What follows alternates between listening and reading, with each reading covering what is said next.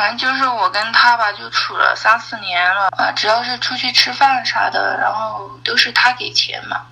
哦，然后像什么呃衣服、化妆品、包包这些都是我自己自己买，我也没让他给我主动买过。有的时候我们逛街就路过那个首饰店嘛，嗯，我就说啊、以后结婚买个钻戒啥的，也不买什么贵的，就七八千那样的就行了。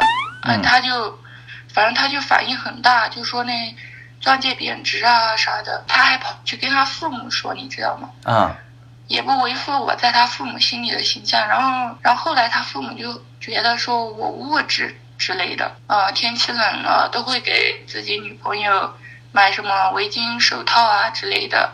我说你也不主动关心我一下，然后我都主动跟他要了。他说你不就是要钱吗？我给你转。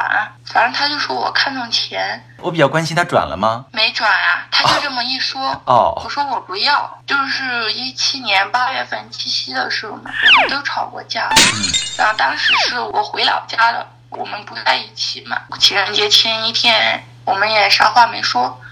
到情人节那天，你知道他给我发了个五块二的红包，我都醉 了。我认为五块二的红包是我听过的一个大笑话。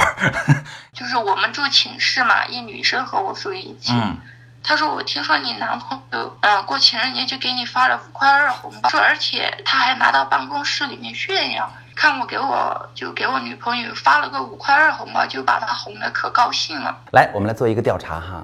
觉得自己男朋友小气的女生，来发个评论。评论一：你觉得男朋友小气，到底是他真小气，还是只是咱们自己这么认为呢？讲个故事给你听。曾经有一个人看到邻居外出做生意赚了大钱，他就打算跟邻居一起出门去做生意。刚出门没多远，他的鞋子走坏了，他就开始打退堂鼓。邻居告诉他，如果这次可以成功，挣的钱买他一百双鞋没问题。这个人呢，却头也不回地走了。他心想，就算生意做成了，可我这条路上啊，还会走坏多少双鞋呢？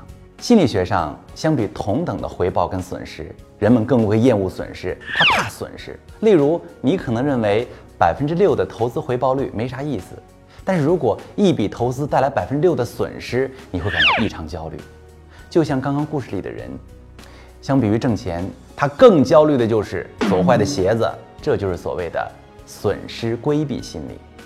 那咱们在感情当中呢，把钱的因素看得太重，就会不自觉的用金钱来替代感情的表达。既然你的男朋友把你看成是一个物质女孩，那么恐怕他就不会付出真正的感情来爱你，他只会用金钱来给你标价，并且给出他愿意支付的金钱来维持和你的关系。所以，对于损失规避来说，当然是在你身上花钱越少越好啦。